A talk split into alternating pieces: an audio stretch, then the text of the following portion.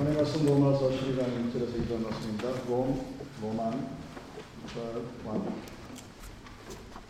로마서 12장 1절에서 2절 말씀. 그러므로 형제들아 내가 하나님의 모든 자비하심으로 너희를 구하노 너희 몸을 하나님이 기뻐하시는 거룩한 선 제물로 드리라. 이는 너희가 드릴 영적 예배다.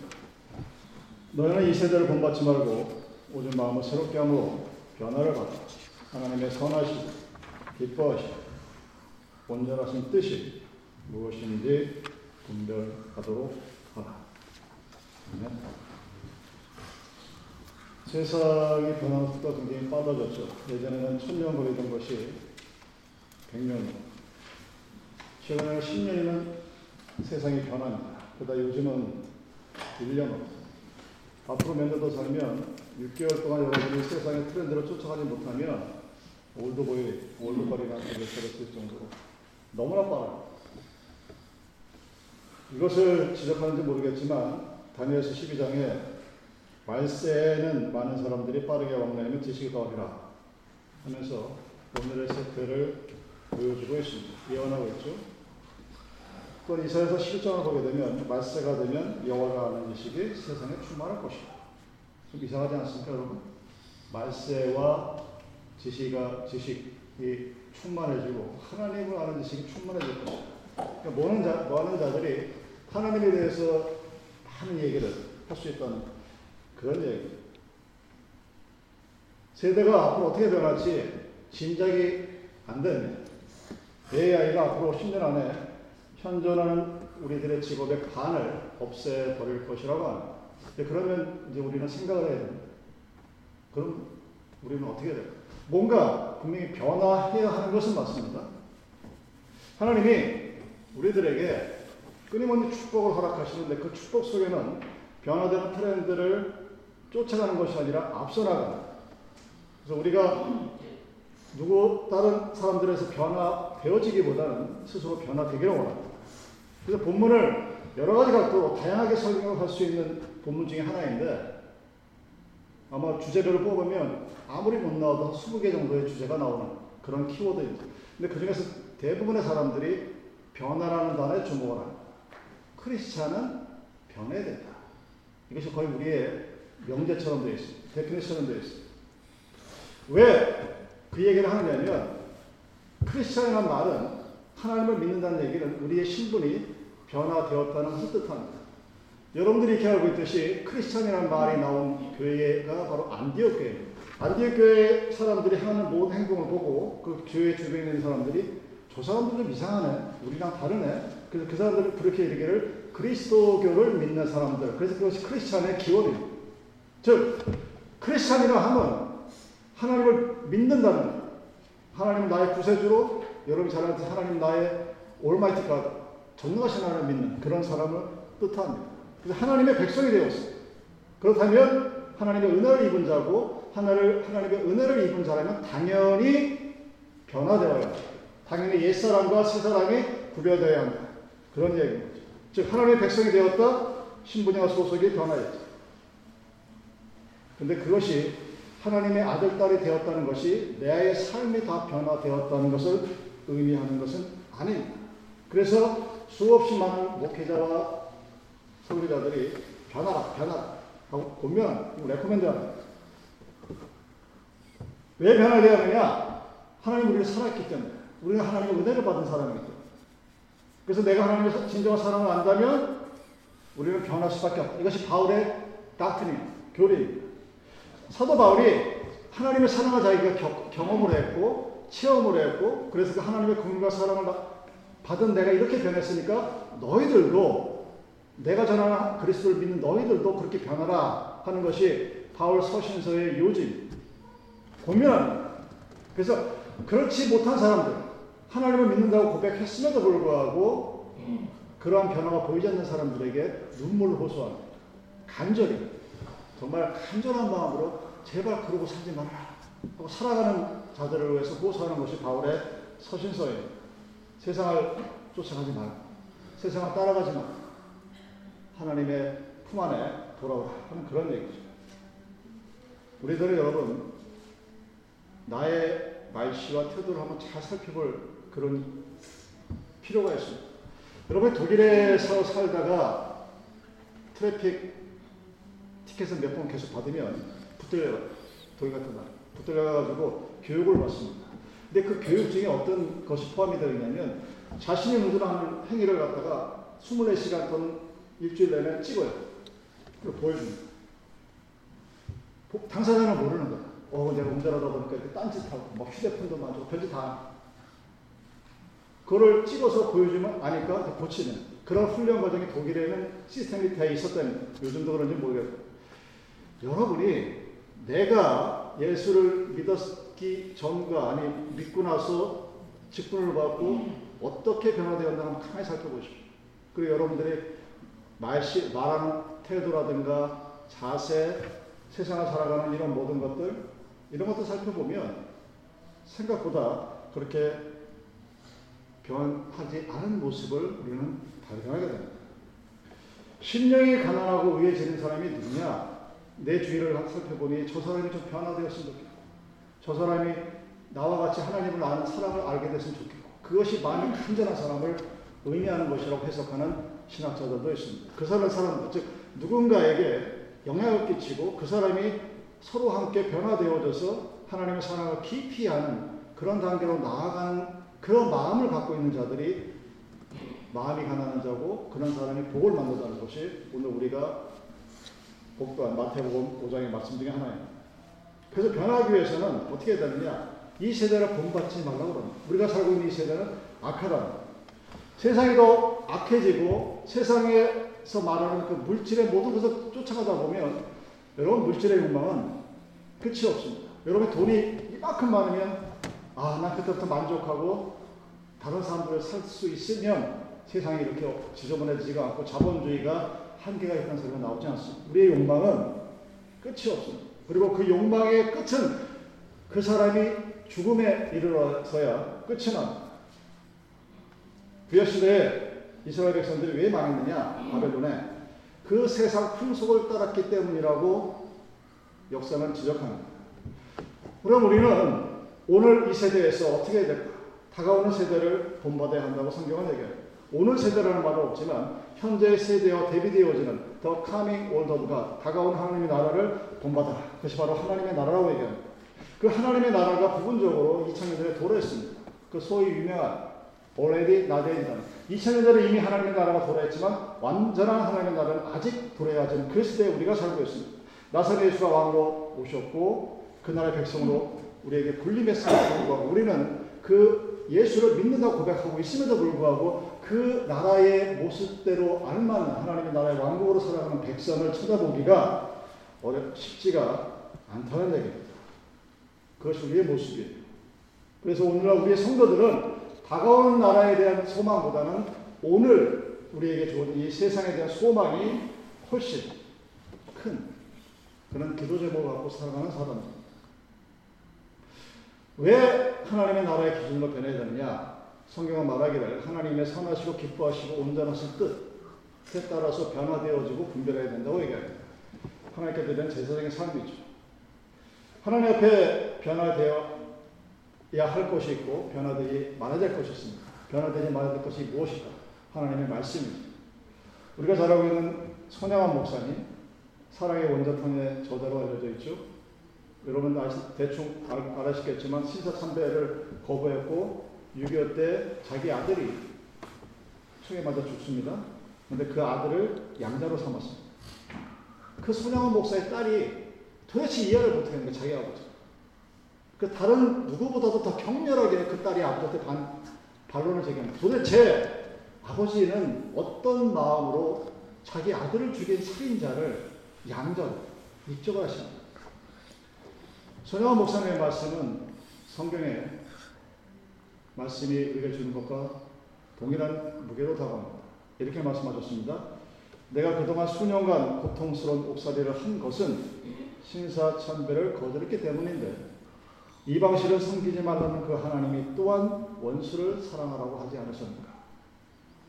이 계명은 목숨을 지키고 저 계명은 나랑 한번 지켜버려. 이렇게 할 수 없잖아요. 그 말에 손영환 목사의 따님이 아버지를 따랐다고 그럽니다. 하나님의 말씀을 따른다는 것은 이겁니다. 원수를 사랑하는 계명과 우상을 숨기지 말라는 계명은 동일한 하나님의 명령입니다. 우리는 내 뜻에 따라서 이것은 나에게 좋고 저것은 나는 안 해도 되고 그런 고난이 우리에게 없다는 얘기죠. 변한다는 것은 여러분 우리는 많은 사람들이 자기의 습관을 변화한다는 것으로 생각합니다. 왜냐하면 그 변화라는 단어 자체가 나에게 체질화돼. 그래서 무의식적으로 막 나오는 그런 모든 것들을 변화시킬 수 있다고 얘기합니다. 그래서 하나님이 우리에게 말씀하시는 것은 너희들은 구속된 하나님의 백성이었기 때문에 즉 신분이 변화되었죠. 신분이 변화됐기 때문에 그 신분에 걸맞는 어떠한 변화 상태를 유지해야 한다고 얘기합니다. 그리고 만약 그것이 변화가 우리의 삶에 일어나지 않으면 하나님으로부터 채찍기를 당할 것이다. 그렇게 얘기합니다. 많은 사람들이 예를 들죠. 번데기를 봐. 얼마나 추한데. 근데 그 번데기가 변해서 뭐가 됩니까? 나비가 되고 잠재가 돼. 얼마나 합니까? 이것을 변화의 모습을 우리에게 설명합니다. 그러나 정작 우리에게 그 모습이 이루어지기를 원하시는데 정말 어렵죠. 정말 어렵습니다. 번데기 같은 내 과거의 모습에서 지금의 나비나 잠자리 같이 아름다운 모습으로 변화되어지고 싶은데 여러분 주의를 한번 살펴보십시오. 그리고 나 자신을 살펴보십시오. 나는 과연 하나님을 믿는 백성으로서 하나님 믿는 백성의 직분자로서 교회의 지도자로서 과연 얼마나 변화되어 있을까를 궁금해 생각해 보십시오. 선뜻 대답하기가 쉽지 않습니다. 웨스터민스터 영국에 있는 그 성당의 지하 묘지가 있습니다. 그럼 지하 묘지 위에 성당이 건립된 것들을 굉장히 많아요. 고대 시대에. 그 지하 묘지에 이런 글이 하나 실려 있습니다. 내가 젊고 자유로워서 상상력에 한계가 없을 때 나는 세상을 변화시키겠다는 꿈을 가졌습니다. 그러나 내가 좀 더 나이가 들고 지혜로워졌을 때 나는 세상이 변하지 않으리라는 것을 알았습니다. 그래서 내 시야를 약간 좁혀 내가 살고 있는 내 나라를 변화시키겠다고 결심했습니다. 그러나 그건 역시 불가능한 일이라는 것을 알았습니다. 나는 마지막 시도로 나와 나의 가장, 가장 가까운 가족을 변화시키겠다고 마음먹었습니다. 그러나 아무것도 달라지지 않았습니다. 이제 죽음을 맞이하기 위해 자리에 누운 나는 문득 깨닫습니다. 내가 내 자신을 변화시켰다라면 그것을 보고 가족을 변화시켰을 것입니다. 또한 그것에 용기 내어 내 나라를 더 좋은 곳으로 바꿀 수도 있었을 것입니다. 그러나 누가 하는가 이 세상까지도 변화되었습니다. 변화하지 못한 이유가 뭔지 아십니까? 자기는 변화가 안 되는데 내가 변화되지 않았다는 사실조차도 알지 못하고 남들을 변화시키겠다고 곤면합니다. 야 이거 하지 마라 저거 해라 제가 그 소리를 하지 않는 가장 중요한 일입니다. 그 변화하라는 사도 바울의 권면은 눈물 어린 호소예요. 제발 그렇게 살지 말고. 그렇다고 해서 거기에 discipline이 들어가지 않습니다. 뭐 해라, 뭐 해라, 뭐 이렇게 하자. 그냥 너희가 정말 하나님을 사랑하는 구원받은 성도라면 똑같은 옛날의 삶을 살아가지 말라는 얘기입니다. 그 변화라는 것이 하루 이틀, 1년, 20년에 끝날 일이 아니죠. 하나, 하나님 앞에 쓸 때까지 평생 해야 돼. 그래서 그 변화를 위해서는 우리에게 기다림이 필요하고 고통이 필요합니다. 번데기가 알을 깨고 나오는 고통이 필요합니다. 그리고 그 변화를 일으키는 주제가 내가 아니라 하나님에 의해서 내가 변화되어진다는 사실을 우리는 알아야. 그렇게 변화되었을 때 우리는 어떤 삶이 되어야 되냐? 1절에 있는 것처럼 나의 삶을 제물로 드려도 손색이 없는 그런 삶을 살아갑니다. 성령의 사역인데 또한 동시에 우리에게 명령하는 명령이 결심이 필요하죠. 내가 변화되기 위해서는 우리는 의지를 가지고 위를 가지고 변화되어야 되겠다. I change라는 그 뜻을 가지고 스스로 노력을 해야 돼요. 고린도서 3장 12절에서는 우리의 인격이나 삶이 하나님의 말씀으로 변화되어야 할 것을 우리들에게 요구하고 있습니다. 하나님의 말씀으로 바뀌어진 성품, 그 personality가 영원히 남는다는 얘기죠. 그래서 우리는 하나님이 이 세상과 역사의 주인임을 믿고 그래서 말씀으로 변화된 사람이 교회뿐만 아니라 이 세상에서도 인정받고 쓰임받을 것을 믿습니다. 그래서 그 사람이 하나님의 기뻐하시고 선하시고 온전하신 뜻을 분별해서 하나님의 뜻대로 변화되어지는 그 사람들이 모여 있는 것. 그런 교회가 되기를 원합니다. 얼마나 대단한 축복일까요? 자, 여러분, 이 본문의 포커스를 변화에 맞춰서 설교를 하게 되면 이렇게 됩니다. 그러면 이 설교와 메시지에 맞춰서 나의 변화를 한번 살펴보십시오. 우리의 변화, 우리의 교회가 어떤 변화를 거쳤는가? 어떻게 해야 될까요? 내가 10년 전, 20년 전, 30년 전의 모습과 제 모습 변해보니까 뭐가 변하긴 변한 것 같은데, 과연 그 변화의 모습이 하나님 모시기에 합당한 그런 삶의 모습이었을까? 그것이 올바로졌다면 왜 이렇게 됐고, 그렇게 되지 못하고 더디다니, 변화된 모습이 별로 없다니, 무엇 때문입니까? 그럼 성령은 도대체, 성경은 우리들에게 어떻게 해야 그 변화되어지는 모습을 설명할 수 있을까? 하는 이야기. 여러분, 본문을 다시 한번 읽어보겠습니다. 다시 한번 천천히 읽어가면서 과연 이 본문이 우리에게 주는 메시지가 무엇인지를 한번 곰곰이 생각해 보십시오. 12장 1절입니다. 그러므로 형제들아 내가 하나님의 모든 자비하심으로 너희를 권하노니 너희 몸을 하나님이 기뻐하시는 거룩한 산제물로 드리라. 이는 너희가 드릴 영적의 너희는 이 세대를 본받지 말고 오직 마음을 새롭게 함으로 변화를 받아 하나님의 선하시고 기뻐하시고 온전하실 뜻이 무엇인지 분별하도록 하라. 자, 처음에 본문의 시작이 그러므로 대화로 시작됩니다. 이 얘기는 뭐냐면 12장 앞에 있는 11장의 전체적인 내용을 그대로 이어받아서 그 11장에 대한 결론 또는 주장으로서 시작한다는 얘기입니다. 11장의 내용이 뭔지 아십니까? 이방인들과 이스라엘들이 구원받았다는 거죠. 이방인들과 이스라엘들이 하나님의 은혜로 하나님의 사랑을 구원받았다. 그래서 11장 36절의 마지막에 그 유명한 구절이 나옵니다. 이는 만물이 주에게서 나고 주로 말미암고 주에게로 돌아간다. 그러게 영광이 세세토록 있을지어다. 하는 그러니까 내가 너희가 이방인이든 유 대인이든 하나님께 구원받아서 그 나의 모든 삶이 주에게서 나오고 from, through, to 나와서 그를 통해서 돌아가는 그런 과정을 통해서 하나님께 영영이 영광을 돌려라 하는 그 말 이후에 그러므로 형제들아 거기서 보면 즉 본문은 구원받은 자가 구원받은 성도가 그 구원받은 자의 모습을 어떻게 해서 살아가야 되는 것을 얘기해주는 본문입니다. 그 첫 구절이 이렇게 되죠. 하나님이 기뻐하시는 산 제물로 드리라. 그리고 그 하나님의 기뻐하신 산 제물이 무엇이냐? 영적 예배라고 정확히 이걸로 표시합니다. 영이 기뻐하고 영이 즐거워하고 우리 영이 하나님 앞에 드려지는 그 하나님이 기뻐하는 산 제물 그 산 제물과 영적 예배가 동일시됩니다. 그래서 그렇게 했을 때 마음이 새롭게 되어지고 변화를 받고 그 변화되었을 때 우리의 결론이 뭐냐? 하나님이 나를 향하신 그 선하시고 기뻐하시고 온전하신 뜻이 무엇인지 분별할 수 있는 능력을 갖게 되는 것입니다. 그 하나님의 뜻을 분별할 수 있을 때 우리는 변화되어집니다. 그 야, 관계의 연속성을 여러분들이 주목하셔야 합니다. 변화를 받는, 즉, 변화되어지는 원인은 지금 살아가는 이 세대를 내가 본받지 아니하고 나의 마음을 새롭게 할 때, 그 나의 마음을 새롭게 하는 힘이 어디서 나오느냐? 내가 하나님 앞에 영적인 예배를 드릴 때, 나의 삶이 거룩한 산대세로 드려질 때, 우리가 지금 살아가고 있는 이 세대를 통제로 따라가지 않고도 다가오는 하나님의 나라를 따라 살아갈 수 있는 변화되어진 모습으로 살아갈 수 있는 힘이 있게 된다는 것입니다.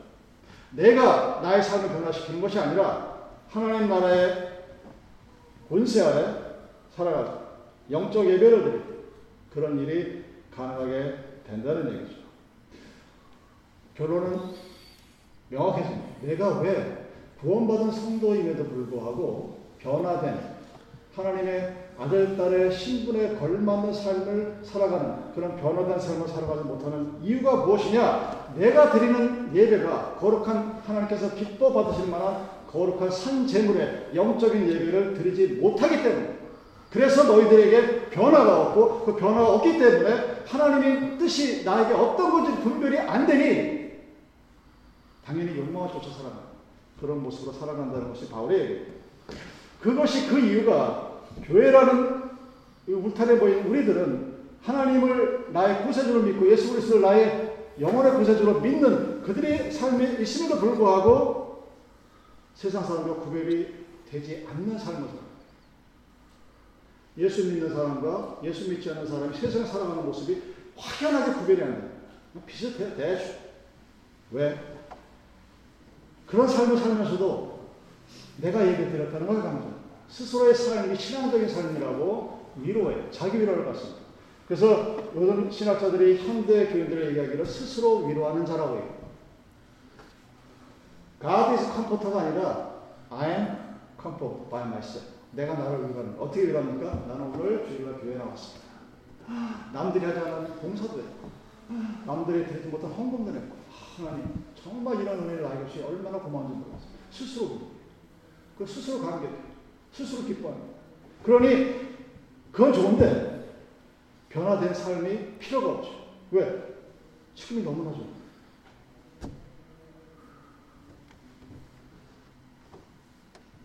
우리가 하나님께 영적인 예배를 못 드립니다.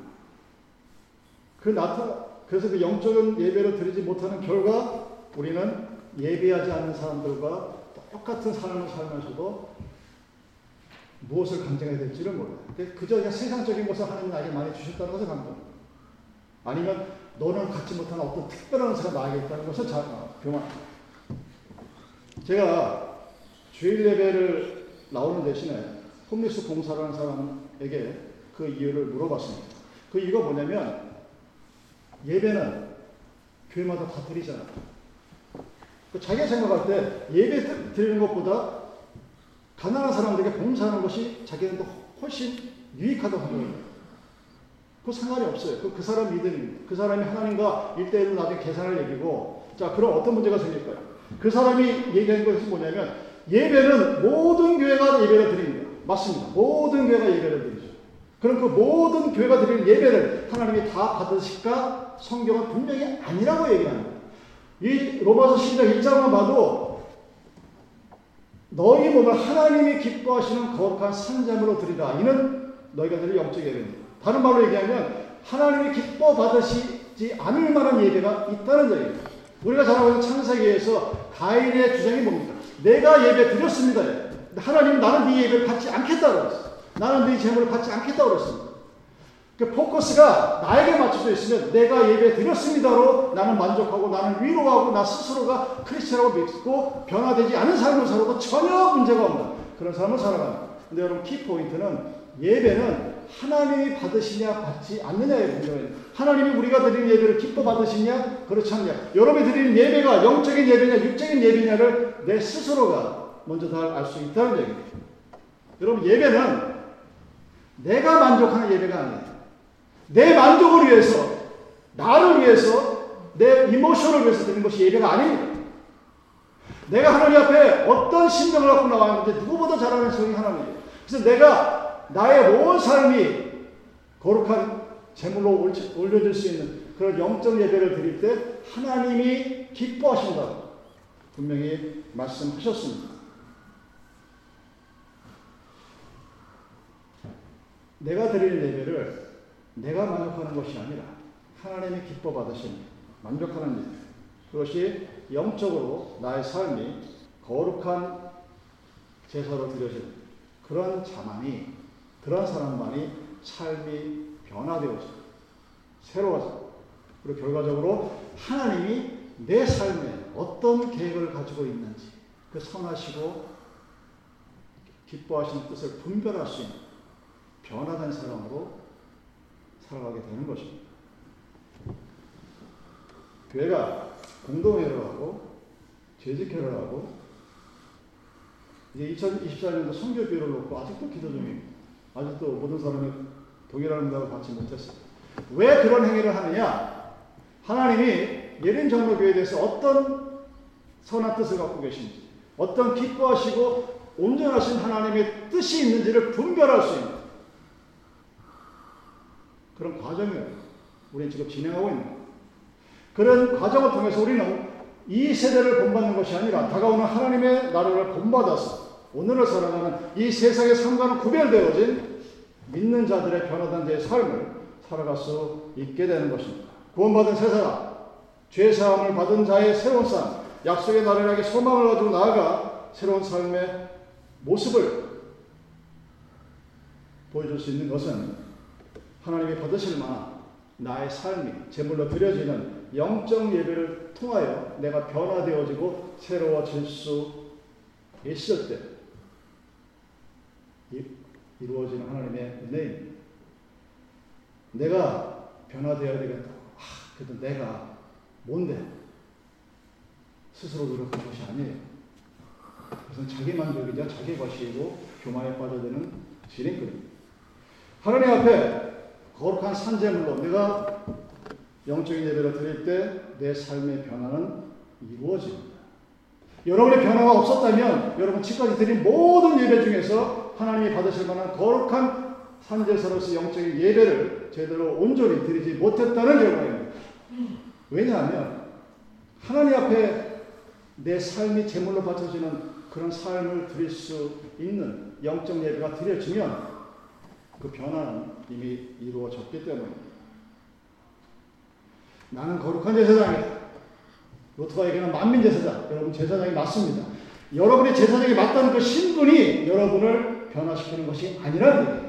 제사장으로서의 삶을 살아가고 그 삶을 통하여 하나님 앞에 예배 드릴 때 그래서 하나님이 내 예배를 영적인 예배로 받아들이고 나의 영에 함께 하셨을 때 하나님이 기뻐하셨을 때 그때서야 우리는 하나님이 왜 나를 이런 모습으로 태어나게 하셔서 나에게 이런 일을 맡기셨는지 그 하나님의 선하시고 기뻐하시고 온전한 뜻이 무엇인지를 분별하게 될 수 있고 그 분별할 수 있기 때문에 그 하나님의 뜻에 맞추어 교회와 가정과 사회가 변화되어질 수 있다는 사실입니다. 그것이 바로 성령의 역사입니다. 그것이 바로 하나님의 은혜라고 불려지는 겁니다. 그러니까 우리에게 주어진 보혜사 성령의 권능으로 하나님이 우리의 삶을 강권적으로 변화시키고 인도하시는 우리에게 나타나는 것이 바로 변화의 힘입니다. 그 변화의 힘이 우리 교회를 인도하는 원동력이기를 기도합니다. 예능장로교회가 드리는 이 주일의 예배가 여러분들이 나의 삶을 거룩한 삶의 제사로서, 제물로서 하나님 앞에 드리는 영적인 예배가 드려졌을 때 그때서야 spiritual connection이 이루어지는 거예요.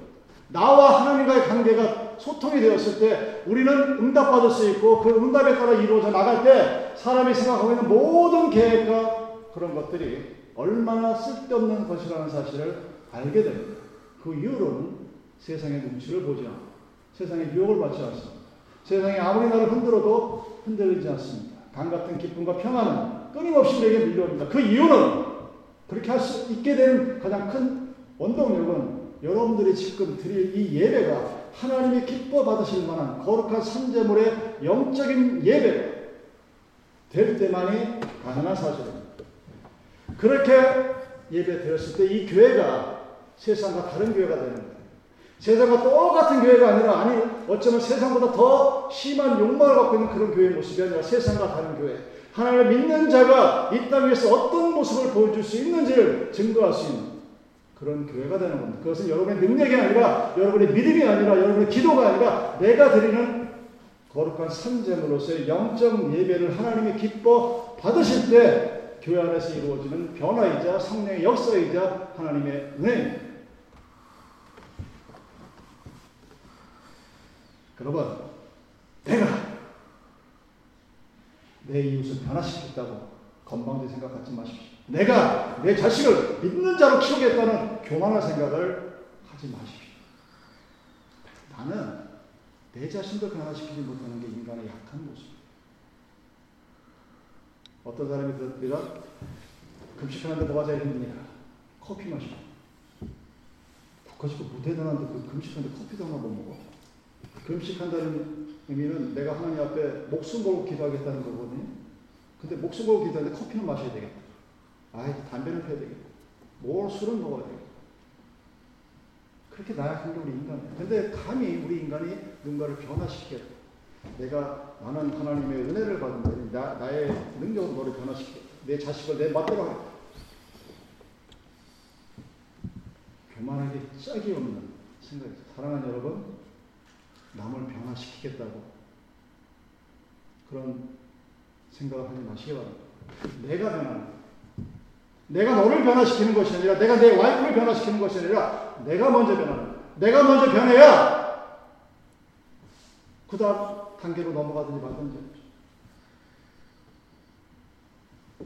나를 변화시키는 그 힘은 내 삶이 거룩한 산자물로서 하나님 앞에 드리는 영적 예배로 드려졌답니다. 하나님이 오늘 우리가 드리는 이 예배를 받아보면서 좋아서 기뻐 날뛰는 기뻐 뛰는 그 예배를 우리가 드렸을 때 그 변화의 힘이 우리에게 나타납니다. 나에게 나타나고 여러분들에게 나타나고 교회에 나타납니다. 내가 변하게 그랬을 때 나도 나를 향하신 하나님의 선하시고 기뻐하시고 온전한 뜻이 무엇인지 분별하게 된다. 그 분별하게 된다. 안다는 의미는 내가 어떻게 살아야 될지를 알 수 있다는 얘기. 교회가 하나님이 이 교회를 통해 무슨 일을 하시기를 원하시는 그 선하시고 기뻐하시고 온전한 뜻을 교회가 알게 되면 교회는 그 길을 향해 나가게 됩니다. 우리의 삶은 나의 삶은 하나님이 나를 통하여 받으시는 만한 기뻐하는 재물이 뭔지를 알게 되었을 때 그를 향해 나가게 되는 거예요. 그랬을 때 우리는 저절로 변화되고 어느 순간 뒤 돌아봤을 때 나의 삶이 이렇게 변화되어진 것이 하나님의 은혜로 다는 삶을 고백하게 되는 것입니다. 사랑하는 여러분, 교회는 세상과 달라야 합니다. 교회는 세상에서 줄 수 없는 것을 주는 것이 하나님의 교회입니다. 하나님의 그 세상에 줄 수 없는 은혜를 어떻게 줄 수 있느냐? 내가 우리들이 드리는 매 주일의 예배 하나님이 기뻐하시는 내 삶이 거룩한 산 제사로 제물로 드려져 영적 예배가 될 때 그랬을 때 우리는 우리들과 교회에 주어져 하나님의 선하시고 기뻐하시고 온전하신 뜻이 무엇인지를 알게 됩니다. 알게 되면 그렇게 살아갑니다. 그래서 변화가 있다. 이 시간 함께 기도하시겠습니다. 기도하시면서 하나님이 나의 삶과 우리 가정의 삶, 이 교회에 어떤 기쁜, 선하신, 온전하신 뜻이 있는지 분별하시고 그런 시간이 되기를 바랍니다.